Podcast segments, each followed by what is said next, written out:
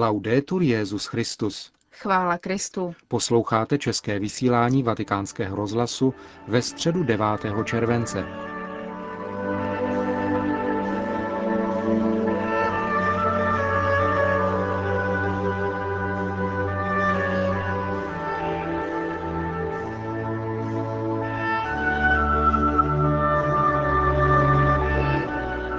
Ve vatikánském tiskovém středisku byla publikována finanční bilance svatého stolce za rok 2007. Benedikt XVI. dnes přijal v osobní audienci krále Bahrajnu. Na závěr v historické glose připomeneme 250. výročí zvolení papeže Klementa XIII. Jehož oslavy probíhají v Padově. Hezký poslech vám přejí Markéta Šindelářová a Milan Glázer.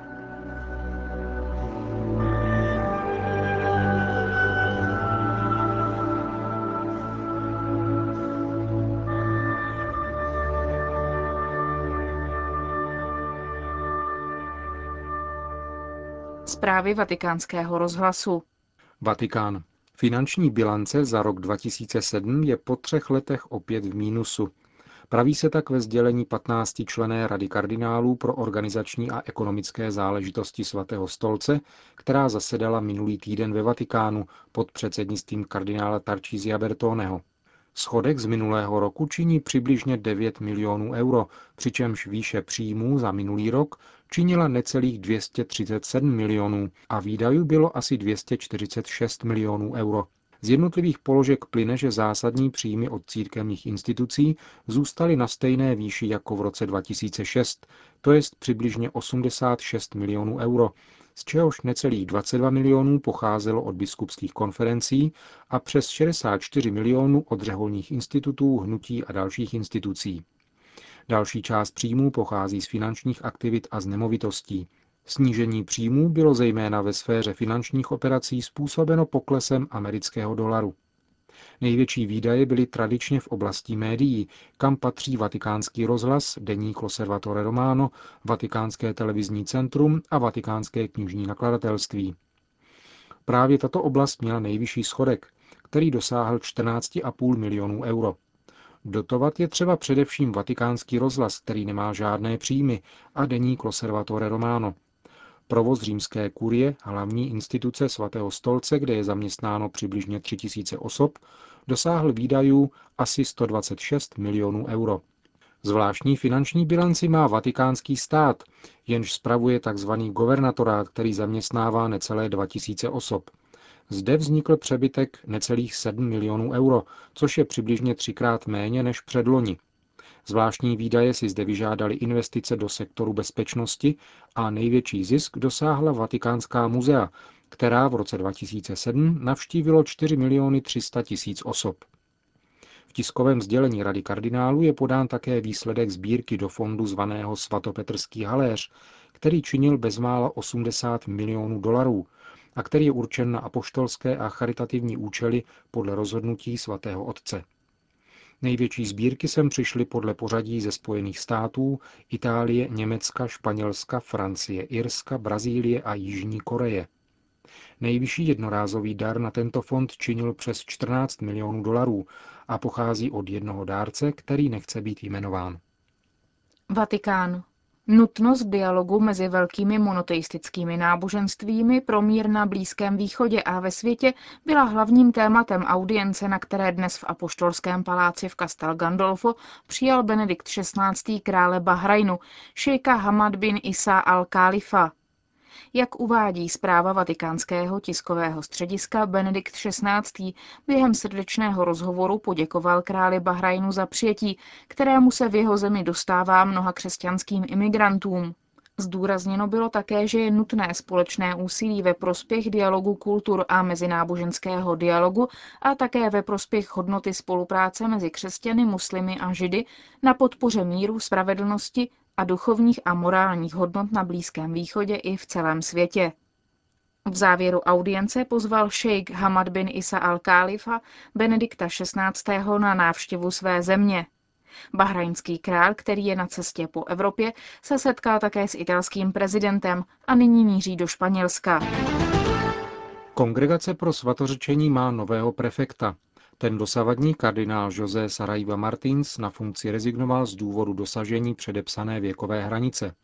V čele úřadu stane monsignor Angelo Amato, dosavadní sekretář Kongregace pro nauku víry. Na jeho místo byl Benediktem XVI. jmenován otec Luis Francisco Ladaria Ferrer z Tovaristva Ježíšova, profesor dogmatické teologie na Papežské univerzitě Gregoriana a generální sekretář Mezinárodní teologické komise, který dosud na Kongregaci pro nauku víry působil jako poradce. Otec Ladária byl zároveň jmenován do hodnosti arcibiskupa. Ve vatikánském tiskovém středisku dnes mluvčí svatého stolce otec Federico Lombardi novinářům představil další podrobnosti ohledně deváté zahraniční a poštolské cesty Benedikta XVI., na kterou se papež vydá už tuto sobotu. Jde o zatím nejdelší apoštolskou cestu tohoto papeže. V Austrálii se Benedikt XVI. už po druhé zúčastní Světových dnů mládeže.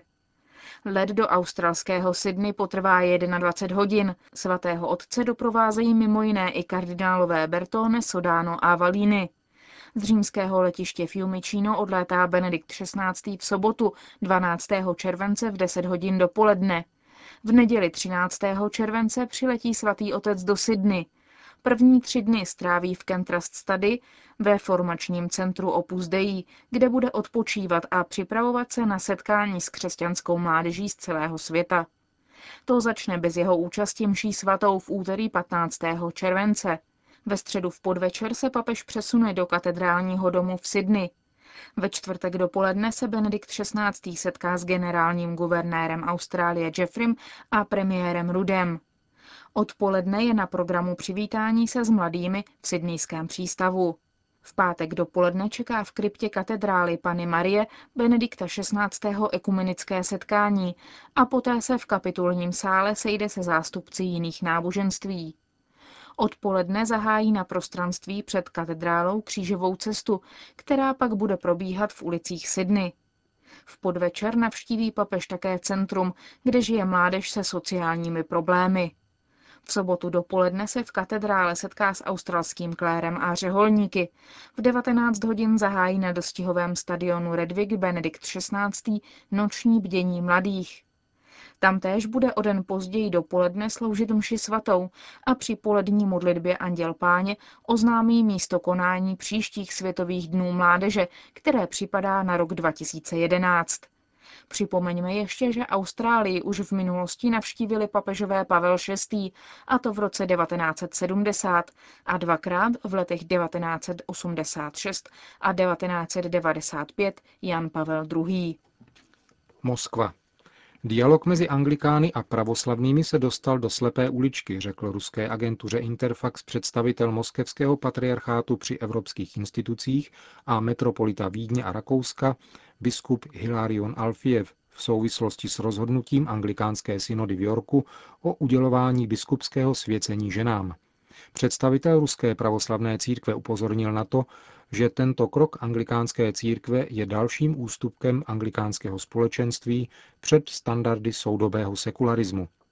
Opět byla mnohasetletá tradice křesťanské církve obětována normám politické korektnosti, řekl biskup Hilarion a připomněl dále, že pravoslavní od začátku kritizovali rozhodnutí anglikánů udělovat kněžské svěcení ženám, což odporuje tradici pocházející od apoštolů a samotného Krista.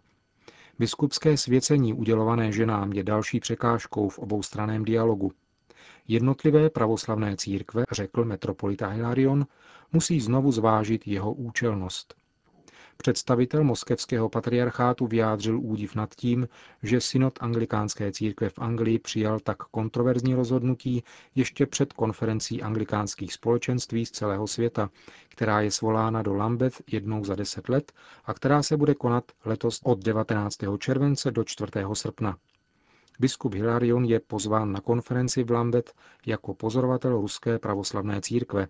Za katolickou stranu bude přítomen kardinál Kasper. Bahamy. V Nassau na Bahamách zemřel včera ve věku 94 let Sir John Templeton, zakladatel stejnojmené ceny udělované každoročně za přínos v oblasti duchovní dimenze lidského života a dialog mezi vědou a náboženstvím. Letošním nositelem byl polský kněz a astronom Michael Heller a v minulosti například matka Teresa z Kalkaty, bratr Roger nebo Kiara Lubichová. Konec zpráv.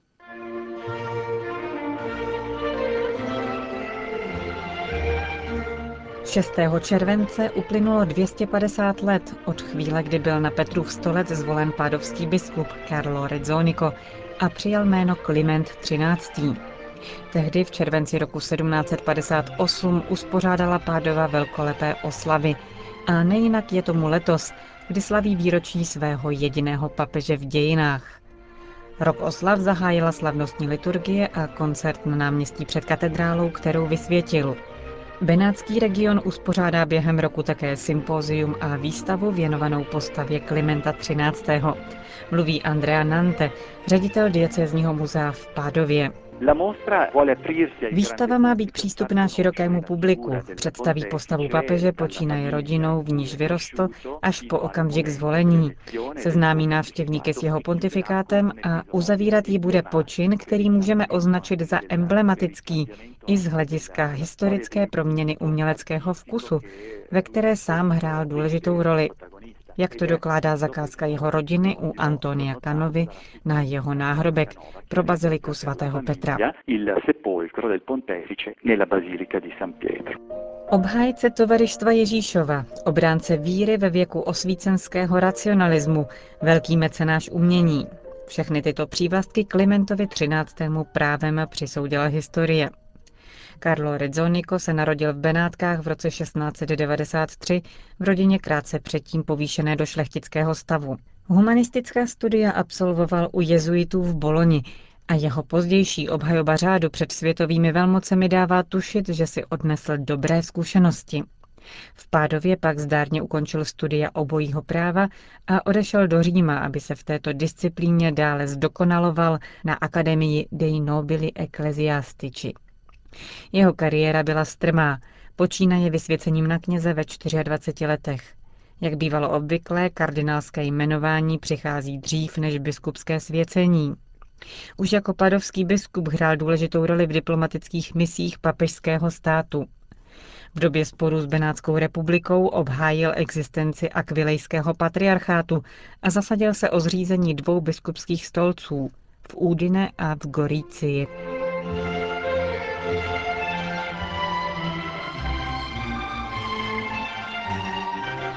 V roce 1758 zvolilo Karla Redzonika konkláve trvající téměř dva měsíce. 16. července toho roku byl korunován a přijal jméno Kliment XIII. Stal se z něj energický zastánce jezuitů. Rezolutně odmítal rozpuštění tovaristva. Zvolal kvůli tomu dokonce zvláštní konzistoř. Setkání kardinálů bylo plánováno na 3. 3. února 1769, ale nemělo k ní dojít. Papež totiž den před tímto datem zemřel. Jako nesmlouvavý obránce víry dal zapsat na index jak Didrotovu encyklopedii, tak další osvícenecké texty, včetně Rusova Emila.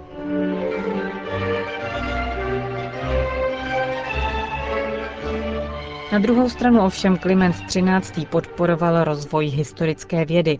V roce 1764 svěřil Joachimovi Winkelmanovi dohled nad antickými památkami Říma. Vyznamenal se také jako mecenáš umění. Podporoval Piranéziho a Rafaela Menkse. Jeho sbírky vytvořily v roce 1767 základ tzv. profánního muzea, které je přímým předchůdcem vatikánských muzeí. Kliment XIII. se zasloužil také o reformu hlavních bankovních institucí ve věčném městě a v roce 1764 přeměnil několik starých sípek na studny zásobující občany olejem, takzvané oleárie papály. Jak už jsme předeslali, Kliment XIII. zemřel v roce 1769 a je pohřben v bazilice svatého Petra. Jeho náhrobek vytvořil Antonio Canova a dodnes je cílem milovníků umění klasicismu. Končíme české vysílání vatikánského rozhlasu. Chvála Kristu. Laudetur Jezus Christus.